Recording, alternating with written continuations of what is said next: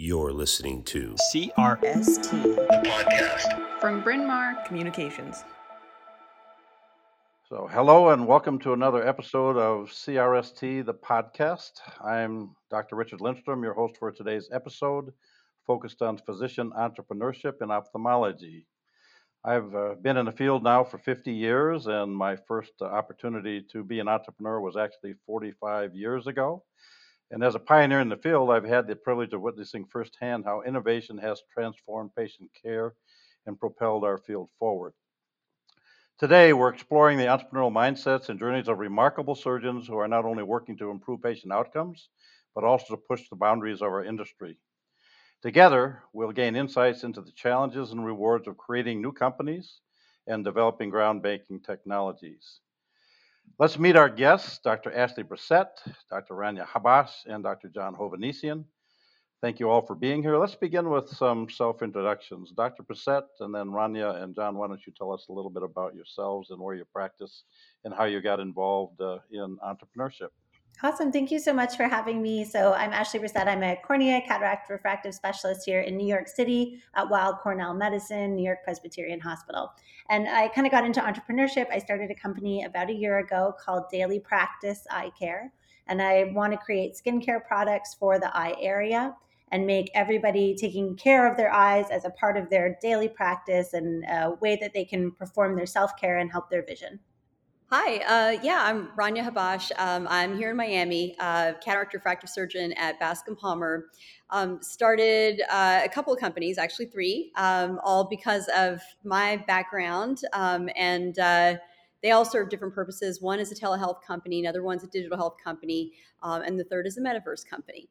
I'm John Hovanesian. I'm uh, in practice in uh, Southern California. I do cataract surgery, cornea refractive surgery as well. I also teach at UCLA and have uh, uh, been interested in the eye care industry for many years, but about 10 years ago, uh, started a company called MD Backline and uh, recently exited that just about a year ago now. So it's been my belief that the physician actually is in a position in a busy clinical practice to recognize the unmet needs. They're struggling with them every day. And uh, certainly nothing wrong with just being a, a busy clinician, but sometimes people want to take the next step and, and either uh, work uh, with an industry to develop a next generation technology or even to develop a, an individual company themselves. So why don't each of you tell us, you know, why why you were attracted to being an entrepreneur rather than just staying as a busy clinician?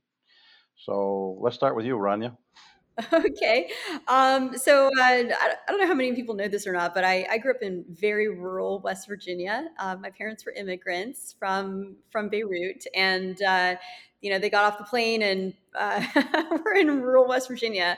Um, my dad was the town doctor, um, basically, you know, for 40 years there. And um, anyway, so when I was growing up, what I saw was his patients who had very poor access to healthcare. Um, you know, patients there. I mean, we where we grew up, I mean, a lot of people don't have cars. Even it's really hard to get to the doctor. They need government assistance, travel vouchers, etc., um, food stamps, everything. And so, I just always had that with me. And and the first chance I got, I wanted to change that paradigm um, and give patients access to care you know for basic needs um, and when the smartphone came out, of course, everyone had a smartphone, but they didn't have a car. And so, um, even though they didn't have a car, and so uh, I created a telehealth company called HippoChat. Um, and HippoChat was real simple. I designed it to look and feel exactly like iMessage and FaceTime, like we talk to our friends and family, except now they could use it to talk to their doctors. And it revolutionized care all through the area, um, and then uh, made its way out of state and and um, and across the U.S. in different health systems until it was finally acquired. Um, and I was hired on as the chief medical officer during that acquisition, where I worked for like eight years as the chief medical officer. We went public after that, and then um, I, I helped implement my own technology in like 1,500 different health systems which is the most awesome feeling you can imagine and probably something John would really, uh, uh, John and Ashley both would really appreciate as well. Um, anyway, you know, just to answer your question, that was that was the first company, and then it gets almost addictive from there because you just realize that you're in this like really unique position where you can affect change for not just your own workflows and your own your own needs, but more importantly for your patients' needs and your colleagues' needs. Yeah, so I, I often have fellows that have an idea. Ideas are easy, you know, they see an unmet need and they have an idea, and then I always say, well, what are you going to do about it? You know, are you are you going to do something about it or not? And uh, John, you saw you saw an unmet need in patient education, and you decided to do something about it. What what prompted you to do that? you know when you practice you you observe all kinds of things right you go from uh, training to the real world and one thing that i noticed in my early practice days was that reps would come in and ask us questions that we couldn't answer they'd ask you know hey i, I sell a, an allergy eye drop how does my product compare to the competitors and you know i always scratched my head and i thought um, I, I know they're asking this question really because they wanted to just strike up a conversation about their product but but do they think I really know how their allergy drop compares to others? We prescribe drops for allergies all the time, but um, unless you ask patients, uh, you don't know how the different drops work. and um, it occurred to me that there's a whole element of outcomes in medicine that depend upon patients' reports, uh, not what we could measure with intraocular pressure or other uh, methods. And so, uh, out of that was born the idea to to, to have a routine follow up when when prescriptions are written, when um, uh, when treatments are um, uh, recommended to patients.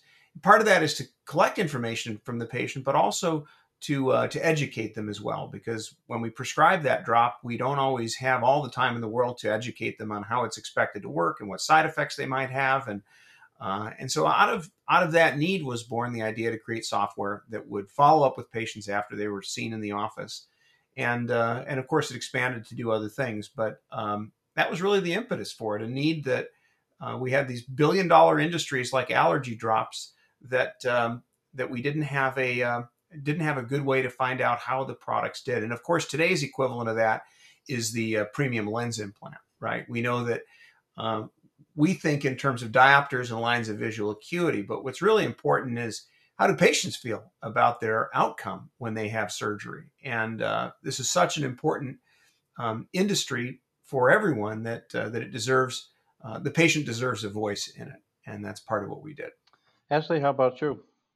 Yeah, you know, it's interesting what you said about, you know, having, uh, seeing an unmet need.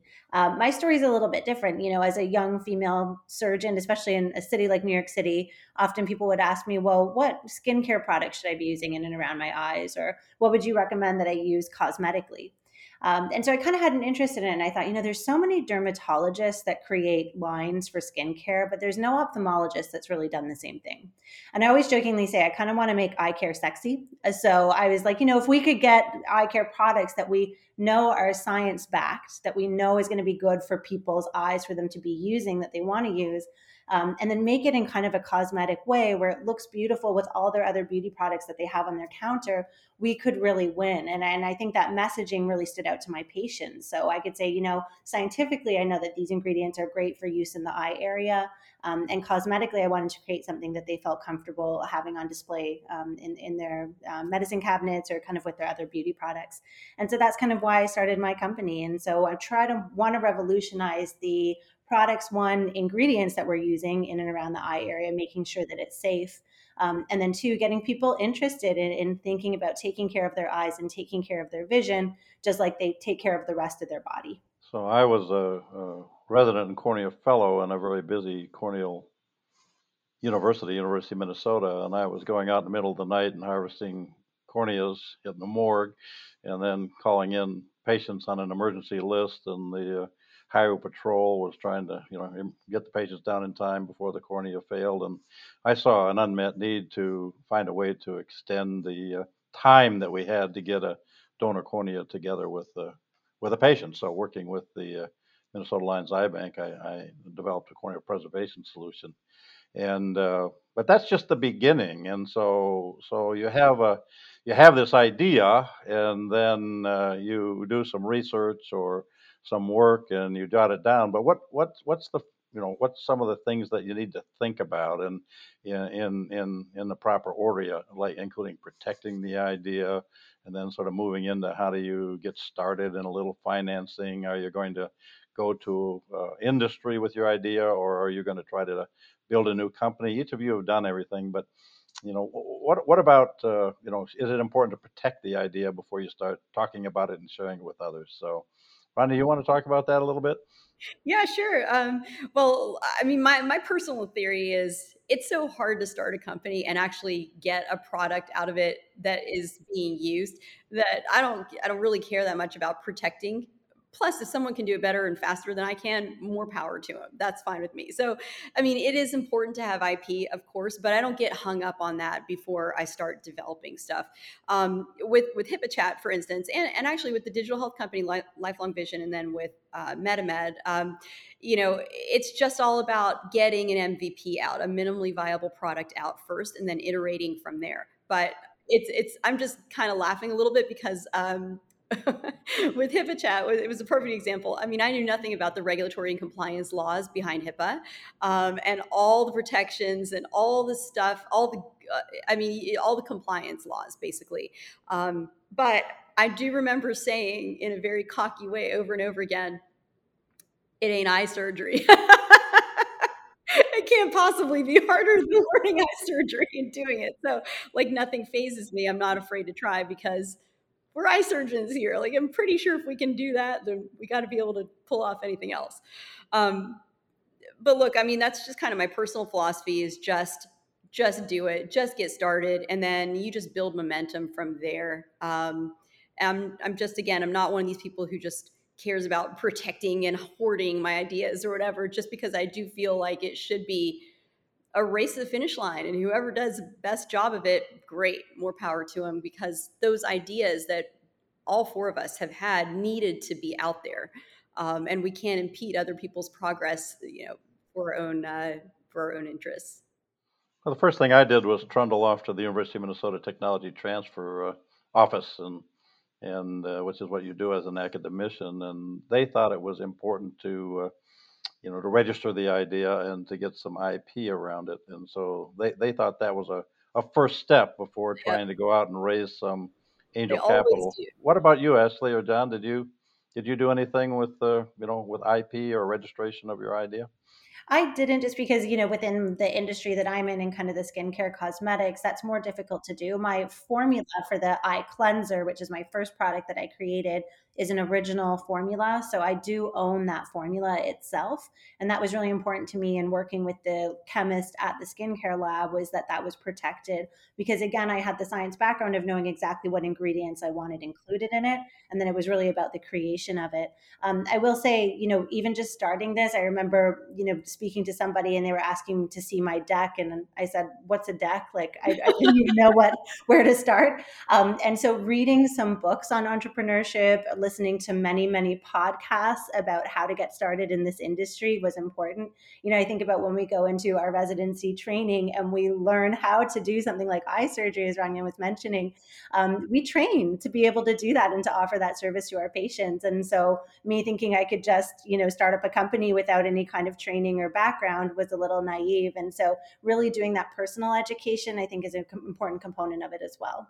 John, what are your thoughts on uh, on depends on the field a little bit, what what protecting ideas? So yeah, well, you know, it's that's right. A, a chemical formula is a lot easier to patent than a software idea because uh, software is notoriously difficult, and uh, um, the best thing you can do in general is to move as quickly as you can to have a product and um, you know outpace the quote competition.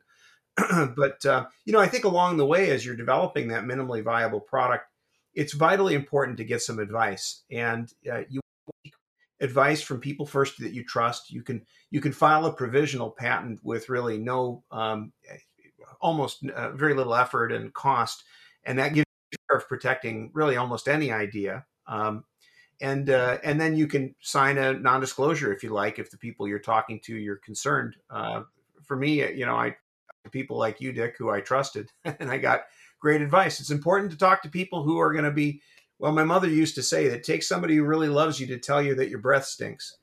Uh, I give you, yeah, I give you truthful advice. So certainly help, helps to have a mentor, no, no, no, no doubt. So, so it takes to develop something from an idea to reality. It takes both human capital and financial capital. One of the first things that that I think about is that something's going to have to give, right? So if you're going to to become an entrepreneur, whether it's to license the idea to industry or to to try to, especially if you're going to build your own company, it takes a meaningful amount of time, and uh, and maybe you need to think about talking to your family about whether you want to do that, talking to your partners about whether you want to do that. Uh, so how you know how did that go for you, Ashley? Did you did you have to decide to work a little bit less, or did you do it on nights and weekends, or yeah, definitely nights and weekends, and a little bit of kind of like a COVID time passion project as well.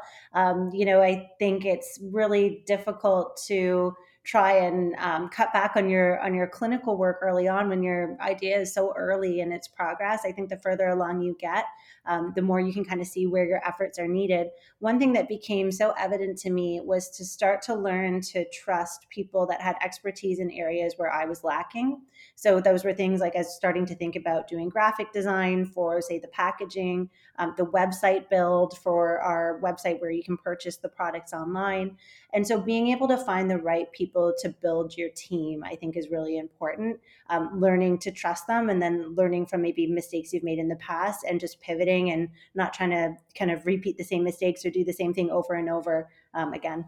Yeah, choose wisely when you build your team, and you're definitely going to need a need a team. So, so Ranya, did you have to give something up at home or at work to to do what you've done as an entrepreneur, or were you able to just uh, work more hours? So.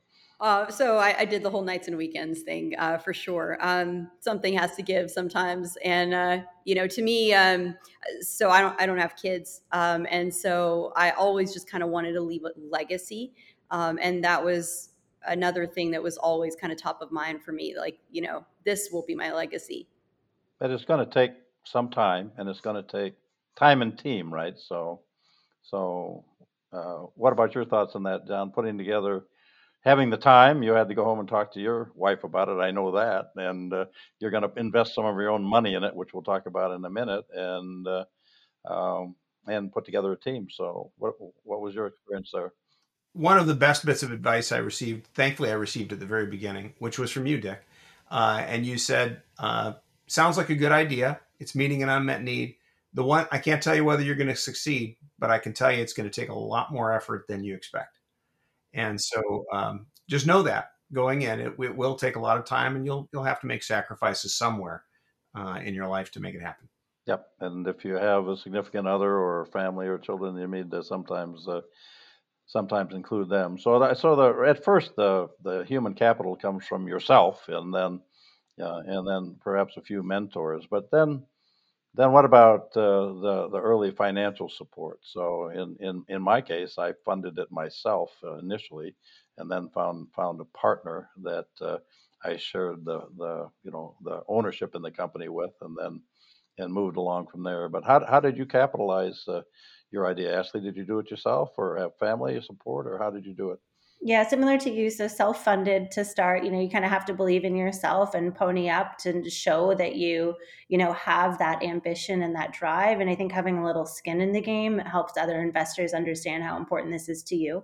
And then, similar to you, I've then brought on a capital partner who believed in the vision and came on very early. And then we're just closing actually a seed fundraising round. We're almost fully closed to expand the product offering. Um, and I think kind of showing that initial uh, momentum that you could get going on your small budget, showing how fiscally responsible you can be with the company and and with the finances over you know your initial launch. I think is a really important thing to show potential investors in the future. Ranya, how about you? Were you a self capitalizer, or did you have some family support, or friends and family, or self? All all self. Um, for um, yeah, for for two out of the three. Um, the third one was a lot bigger um, and and required more uh, investors, but.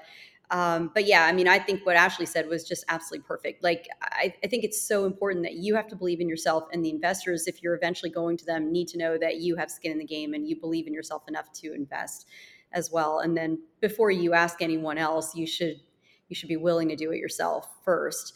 Um, and then I also think it is kind of important because what I have seen go wrong in a lot of companies um, that that I've mentored as well is that they have these big ideas and they people tell them they need millions and millions of dollars to do it. They'll never get that amount without raising it, and then the idea never comes to fruition. So I think one of the important things is to start with a a, with a size or you know with a with a concept that you can keep kind of small and um, and collected so that you can self fund it and it doesn't get out of control too fast and then just build and iterate as you go so john how did you fund your company so well you know uh, in the end it was it was bootstrapped and i actually uh, really created another company that was able to capitalize it, a, a, research company that did a whole separate line of work that that allowed me to to capitalize it. But um, it's worth saying that the hardest thing I think is is raising money for a, a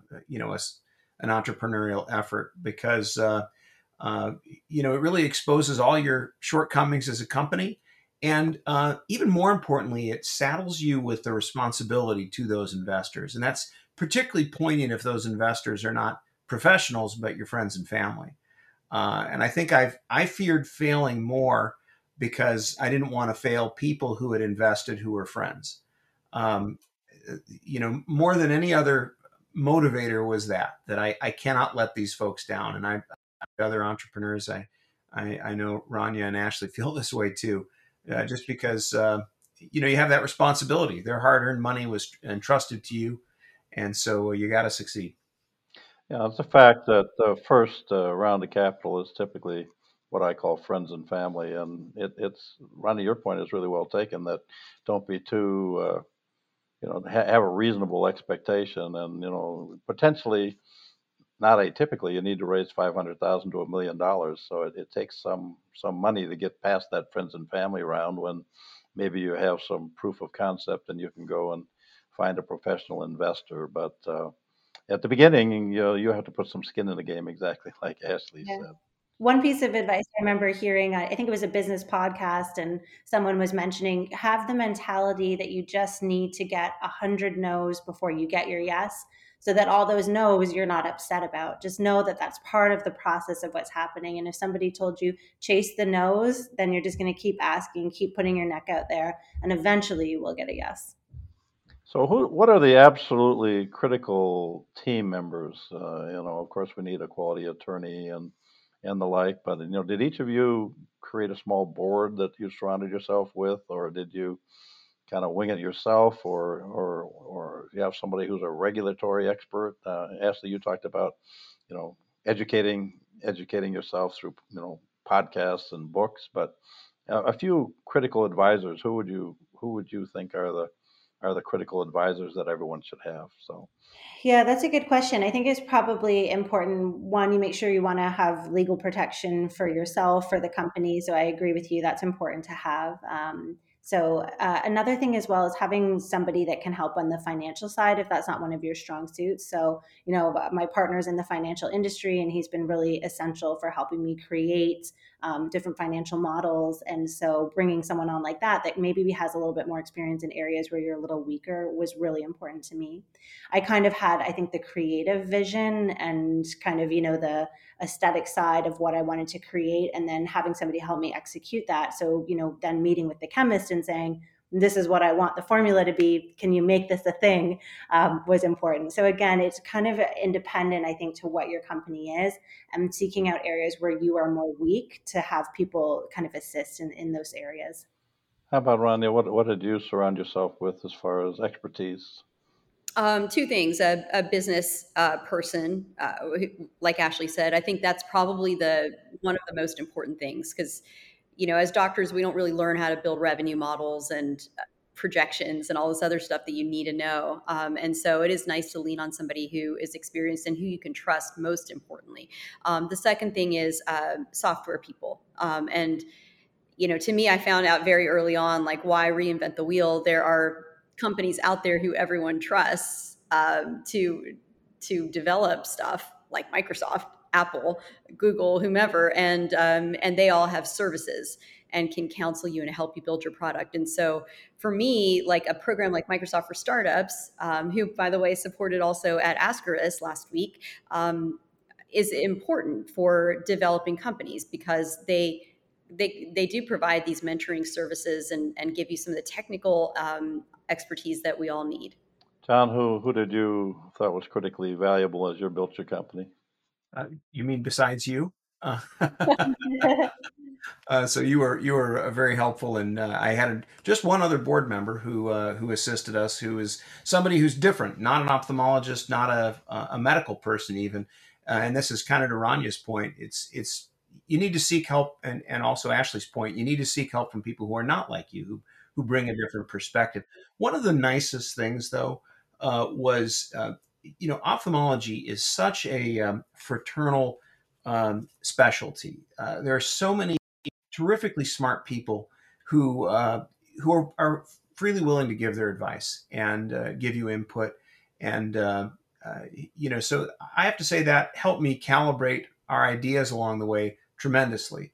Talk to people like you know David Chang and Vance Thompson and and just countless others who uh, who who know this business, who know what clinicians need, and have seen enough ideas uh, that they they know which ones are likely to succeed and which ones aren't if you're going to do something that's going to require, you know, FDA approval, and you know, often a quality regulatory consultant can be uh, can be valuable. And I just point point out quickly, there is something called Eyecelerator, and there's an Eyecelerator meeting at uh, ASCRS and another at the American Academy of Ophthalmology. And for the budding entrepreneur, it's a great place to go and learn and to uh, network. And then Orange County is one of the meccas for uh, ophthalmology entrepreneurship and all of California, but Orange County especially. There's a group there called Octane, and they have a meeting every spring as well. And so I've often encouraged entrepreneurs to, young entrepreneurs, to go to those meetings and, and basically just just network. Does anybody else have any other valuable places they've found to go and, and network for? Yeah, let me learning? let me add uh, you know, so you mentioned Octane. Uh, I, I, completely agree. The the OTF meeting is uh, is great. They also have a service that they offer not just to Orange County companies, but uh, outside of Orange County. It's called uh, Launchpad, and they really help the entrepreneur to refine your pitch deck. You know, your your ten slides uh, that are going to tell an investor why they should invest in your company. And I found that process really valuable because the Launchpad uh, you know ends with when your deck is ready you go and you present it before a group of diverse industry people not just eye care at all and uh, and they give feedback and it really prepares you to sell your idea uh, at every level any uh, resources in particular ashley that if i called you and said you know the that you would recommend uh, to me yeah, that's a good question. One thing I will say is that, you know, even in all of us doing this podcast, there's a lot of ophthalmologist entrepreneurs. I think this is kind of a wonderful thing about the digital age is we all have an opportunity to really connect with each other. And I think, you know, if anyone's listening to this podcast and has an idea and they're not sure where to start or looking for some advice, even just reaching out to each other as colleagues, I think can be a really important asset um, because we can learn a lot from each other in terms of what we've each created. And so don't be afraid to ask people that you admire, people that have done something similar to what you envision yourself doing. Um, we're such a wonderful specialty. I think everybody's very, very friendly with one another and collegial um, and always happy to help out.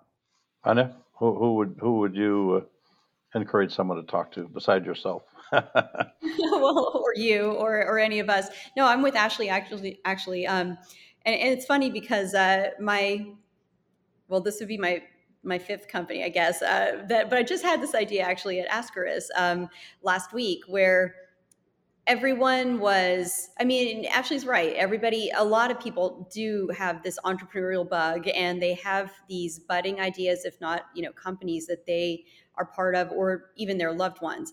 Um, and i was actually talking to some people there at ASCRS, Pam Katz actually is one of them, um, and just saying we, we actually need a database where we have services from all of each other's products and services, right? That we can call upon if we need something, because we just need to kind of know what each other, what what each of us is working on, um, so that we can use that as you know as a database where we can all learn from each other and you know trade notes and best practices and, and stuff like that. So i actually think that would be a really important thing for all of us to do. I mean i, I i'm glad to hear more about ashley's um, ashley's line i want to buy some now you know and i want to yeah and i want to um, you know tell my patients about it because ashley developed it and i trust her and she does make it sexy. And so i would absolutely love love to just know more about that you know and and same for you john and and dick learning about the preservation for um, the corneas I just think we all need to know more about each other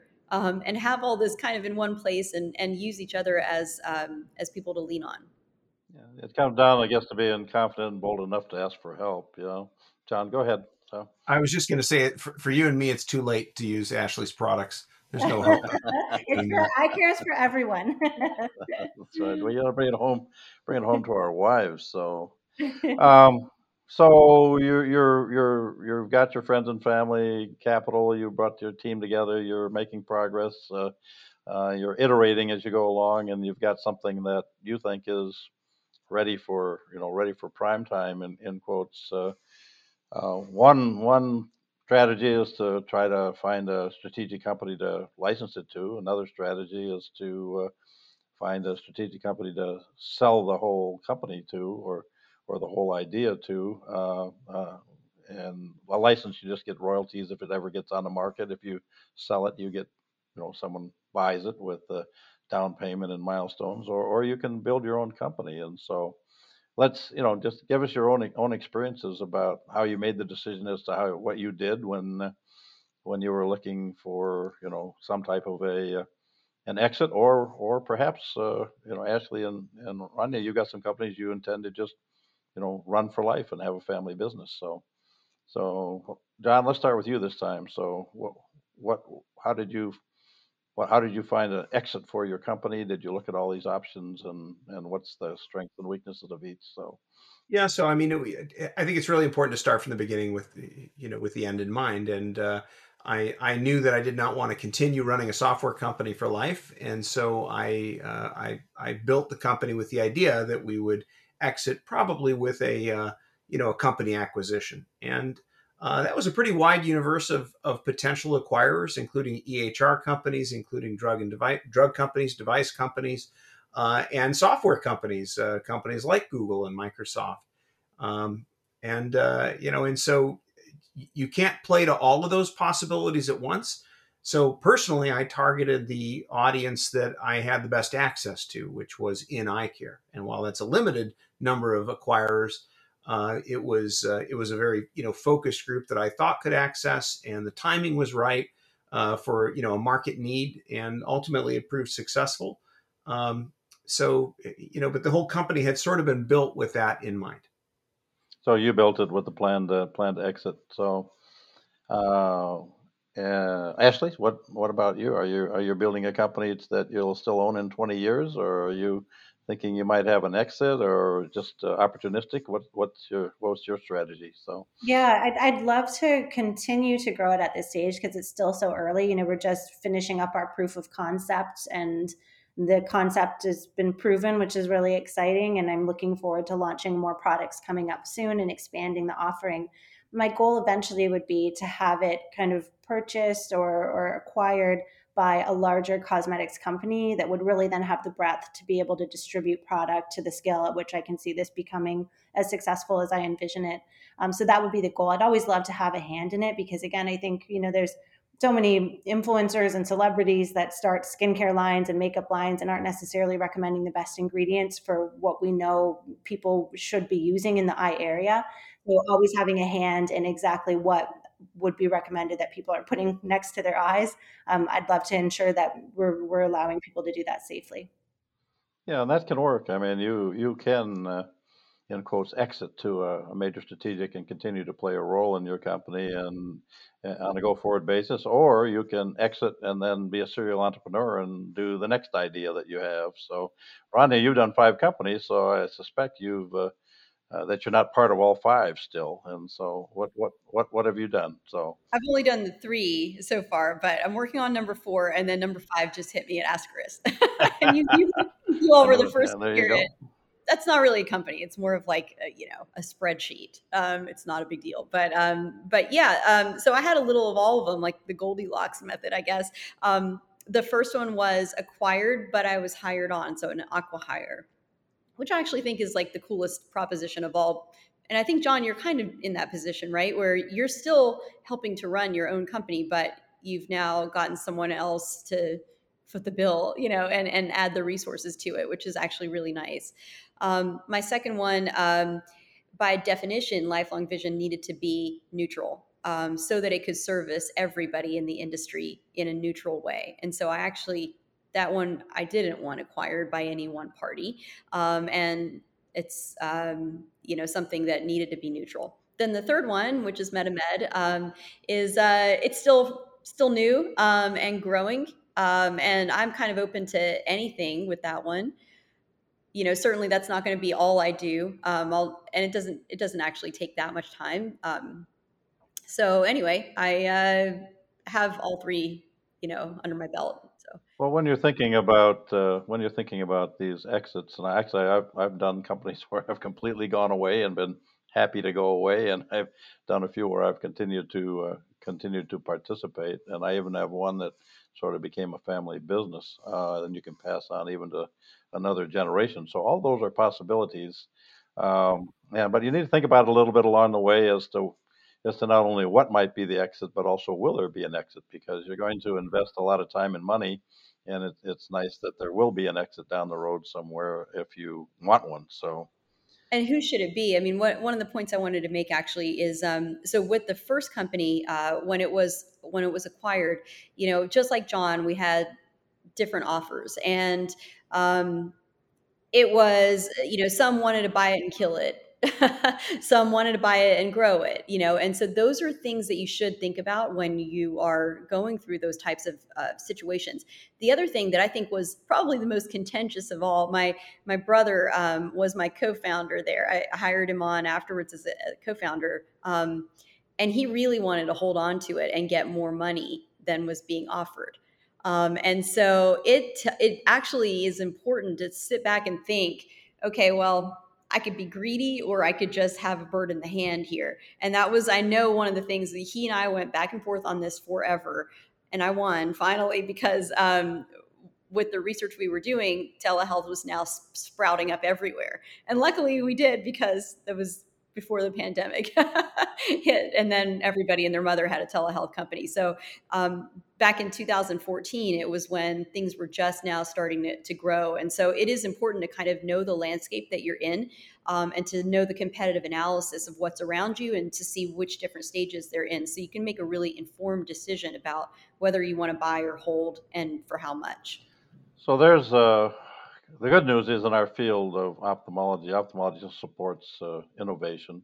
Not every field in medicine supports innovation as well as ophthalmology. There's still investors willing to invest in, and so for the young ophthalmic uh, entrepreneur, there really is a, uh, opportunity, and you've seen you know four examples of it here. And I think all of us would say, while it was challenging, it was rewarding, but let, us just get a kind of a final message from everyone. You know, maybe maybe you know what was the most painful learning that you had, and and uh, that you would wouldn't want to do again, and also. Uh, uh, you know what what inspires you to you know want to keep it going and do it again. So, uh, so any painful learnings and and inspirational messages uh, who wants to start? Ranya, you want to start?